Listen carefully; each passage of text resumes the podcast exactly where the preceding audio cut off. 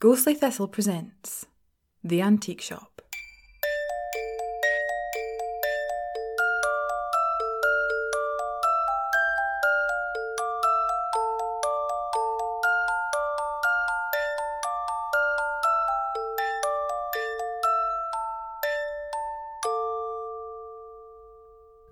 Episode 18 The Blessing.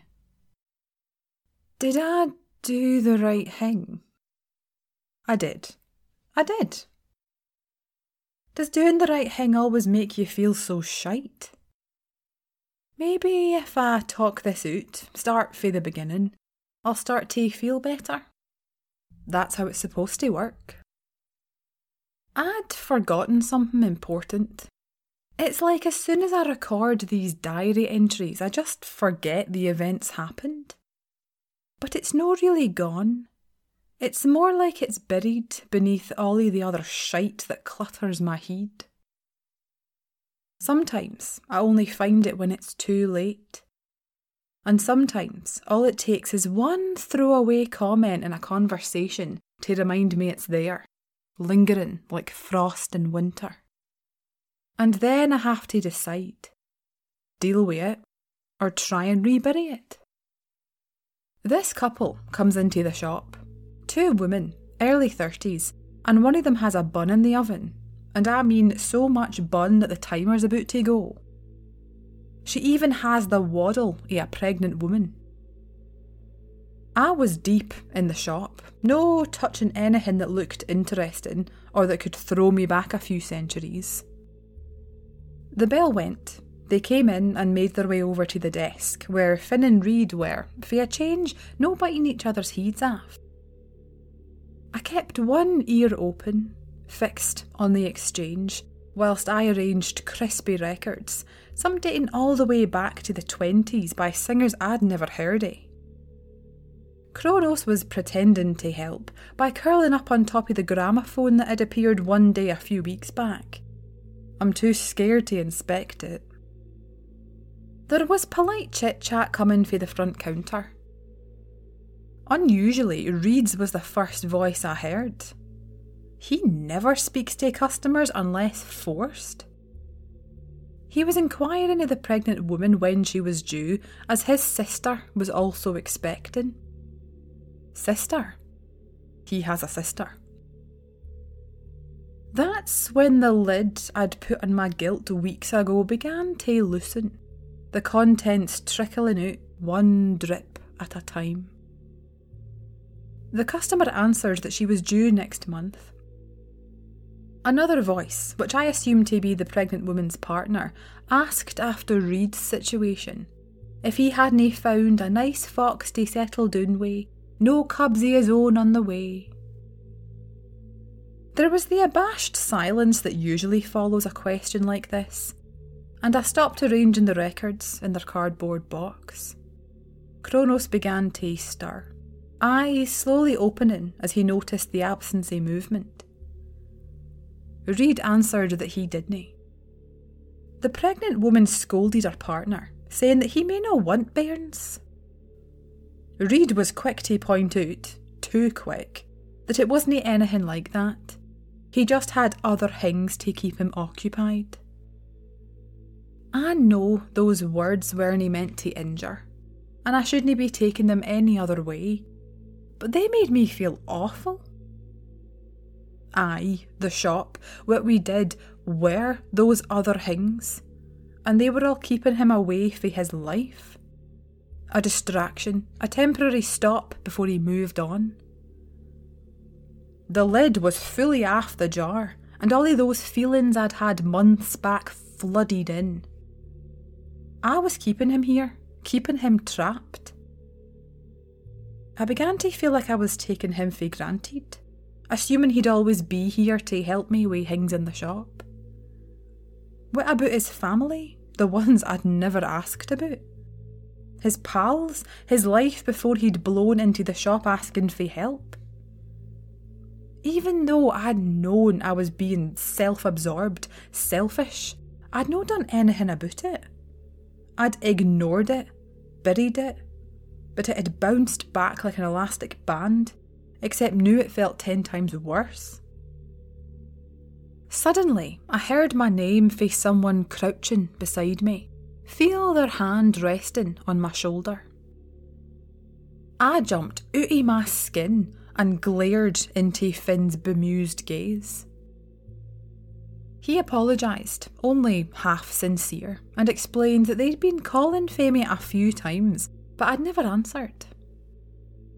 Embarrassed and feeling a bit off, I mumbled an apology and stood up. Finn said that the couple were here for a blessing and wanted to see the madam. I'd no idea what a blessing was, but was too distracted to ask. Things were already a bit unusual as soon as we reached the top of the stairs. The madam was already waiting for us at the top rather than the front room, and this time she didn't want me to make tea. She motioned for the couple to sit on the sofa, but instead of me sitting on the floor, I was to take the space beside the madam. I felt, for a brief moment, a panic that I'd been promoted, and I didn't like it. The coffee table was empty, save for one battered old tan leather pouch. The cord round the top was loosened so that it was open like a flower in bloom. The bag was just big enough to fit one hand in. I'd no idea what was inside, as I couldn't see from where I was sitting. It was weird, sitting like a grown up, but my legs weren't complaining. It wasn't long before Madame Norna began to answer the questions I hadn't said aloud. She directed these instructions to the couple sitting opposite, but I knew they were for me as well.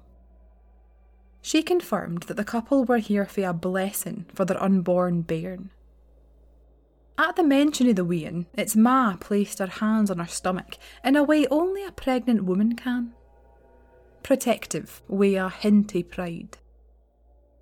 Motioning to the leather pouch sitting open on the table, the madam explained that inside were many different fates, everything that could be, shall be, and will never be.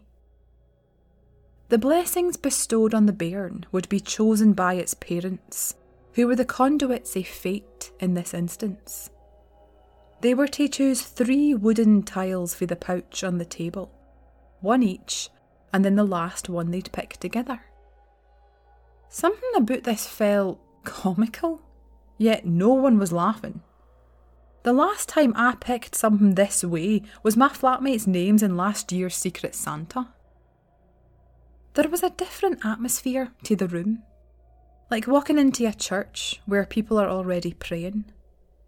There's a sense of the divine, a something spiritual that you can't quite explain, even if you're the world's biggest atheist. A kind of untouchable peace. The first to put their hand in was the ma to be. Looking every way but into the pouch, she moved her hand round, a gentle scraping could be heard from inside as the tiles were shimmied round. Finally, she pulled one out and placed it on the table, in full view of the madam. The tile itself was made of a lightish wood, like oak or chestnut, finely glossed. It was blank, and I assumed that it was face down. The next was our partner, who gingerly reached her hand in and quicker this time took out a tile, placing the one she'd chosen beside the other, again face down. Then, holding hands, they both reached their free hand in the pouch, which I was surprised was big enough to fit both in, and after some awkward rummaging, they pulled the final tile out and planted it face down on the table. Everyone turned to the madam expectantly, waiting for her instructions. She nodded encouragingly, and the pregnant woman flipped the tile she'd picked first, so it was face up. The symbol on it was familiar, like I'd seen something similar before. And the longer I stared, the quicker I began to realise that it was similar to the madam's language, the one that only the madams can read. Madame Norna began to explain that this symbol, or letter, meant that the unborn bairn would have a happy disposition, seeing the sunshine in everything rather than the grey clouds. A blessing that would serve them well in their life. At her flowery words, I began to feel like I was visiting a soothsayer or tarot card reader, speaking vague promises and predictions. It was quite unlike the madam, who was usually painfully specific. Next was the partner's turn, and she flipped her tile over with eagerness. The madam observed and explained that the bairn would be stubborn, immovable on matters where it thinks it knows best, unwilling to compromise. But it would also have the conviction and courage to see through its decisions. No sure that was a blessing, and by their reactions, there were mixed feelings about it. The last tile was flipped over by both to reveal the final symbol and the final blessing. The bairn would be generous to those it loved, patient, understanding, and always willing to help. It would never become their enemy or do something that would genuinely hurt them. There were smiles all around at this reassurance, but I began to wonder, my suspicions awakening. The madam was the only one who could read the symbols on the tiles. We only had her word what she told them was what the tiles showed. Did she have to tell them the truth? Did the tiles only show good things? Regardless of my own thoughts, the parents of the unborn bairn appeared happy with its fortune, or blessing. They thanked the madam sincerely, and the payment given in exchange was a wee baby's shoe, intended for the bairn. I still didn't understand how that was a payment. It wasn't even a pair of shoes. They left under a cloudy joy, buoyed by their thoughts of a perfect stubborn bairn. After they were gone, I bent down to pick up the pouch, sliding the three tiles over to my side of the table. After an encouraging nod from my boss, I tipped out the contents and wee wooden tiles, about half the size of a domino, scattered across the table. I glanced across and counted. I estimated about 20, no more than 30. I frowned. If these were meant to be blessings, reflect the fate of an unborn bairn, then why were there so few? That means that everyone born only has a finite number of options on how their life will turn out. I phrased my doubts as a question, and the madam nodded in understanding. She instructed me to really look at the tiles. Apart from their number, what else did I see? Or rather, no see? I scrutinised the wee tiles. After a few minutes of confusion, I began to pick them up, turn them over in my hand, feel their perfect surface, run my fingers across their smoothed edges. They were all blank. Every one I picked up, even the three that had been pulled out by the couple, were all blank. With even more confusion, I turned back to the madam, waiting for my explanation. She said that only when the parents touched the tiles would the symbol of the bairn's fate appear. I could relax. There's no a finite number of fates. There's infinite. And somehow these tiles could see into the future, or read an unborn bairn's personality. Madame Norna also confirmed that the symbols that appeared on the surface was the madam's language, so only the madams could give the blessing to the expectant parents. I asked if they only told the parents about their bairn's personality.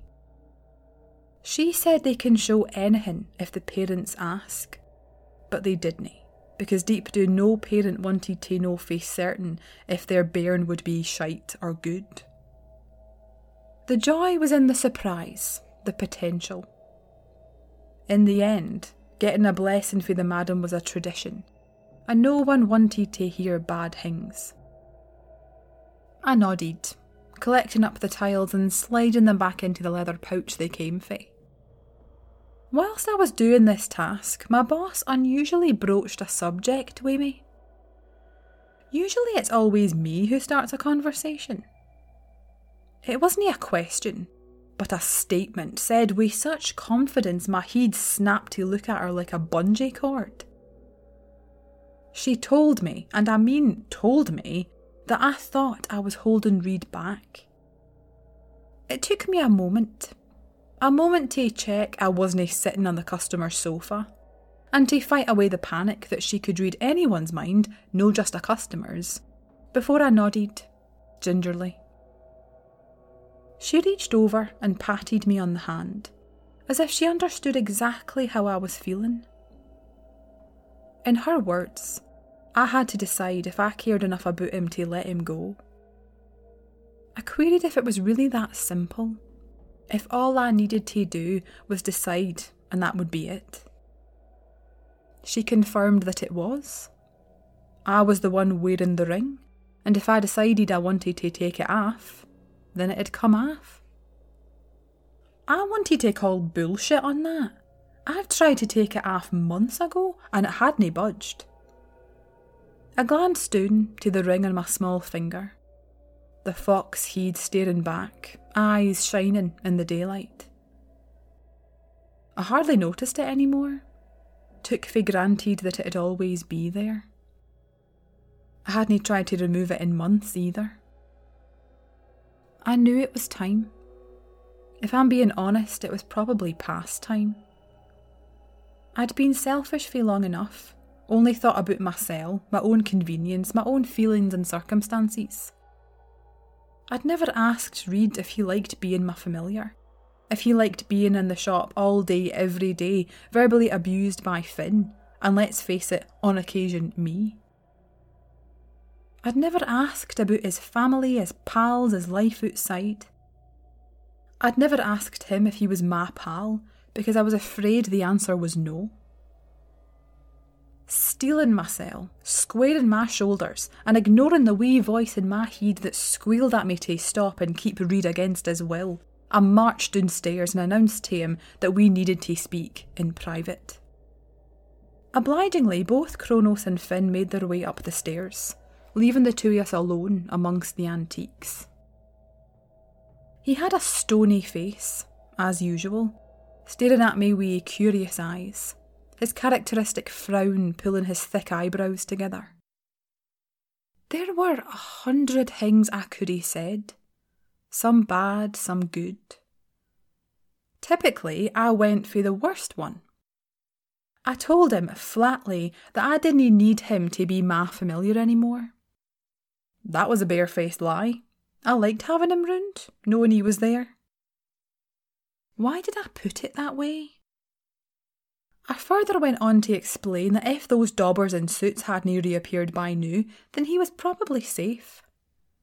He didn't have to stay in the shop and near me. I found it difficult to look at him when these words were spilling out my mouth like vomit after too many Jaeger bombs. I thought I saw relief.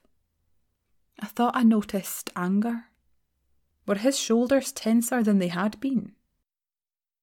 In the silences that followed my words, he never said anything, and this only prompted me to speak more. Nonsensical excuses that came from nowhere and were nothing like the truth. In the end, in the silence he left, I grasped a hold of the fox ring on my finger and wishing with a ferocity that I'd reserved for Madame Honora during her invasion of the shop, I willed that ring off my finger. And it came off. I couldn't believe it, but it's not like I could show that. Stiffly, like I was holding a filling that had just fallen out of my tooth, I awkwardly placed it on the glass counter. A sign that we were no longer apprentice and familiar, no longer connected, free.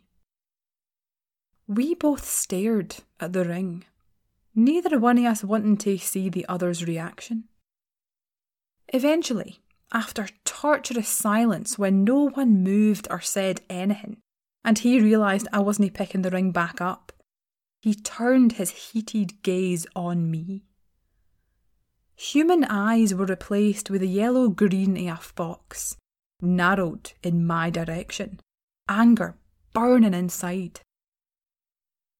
I inhaled sharply, wanting to take a few steps back, but afraid if I moved things would get worse. Then it was smothered. His eyes returned to normal, and he took a frighteningly controlled breath out. His fist lashed out and grabbed the ring for the counter violently. The last thing he spat at me before he stormed away was thanks for nothing. My body went slack and I propped myself up on the counter, fae once despising the silence that lingered in the shop. My ring was gone, my familiar was gone, and I felt like shite. That was a few days ago, and it's no been far from my thoughts.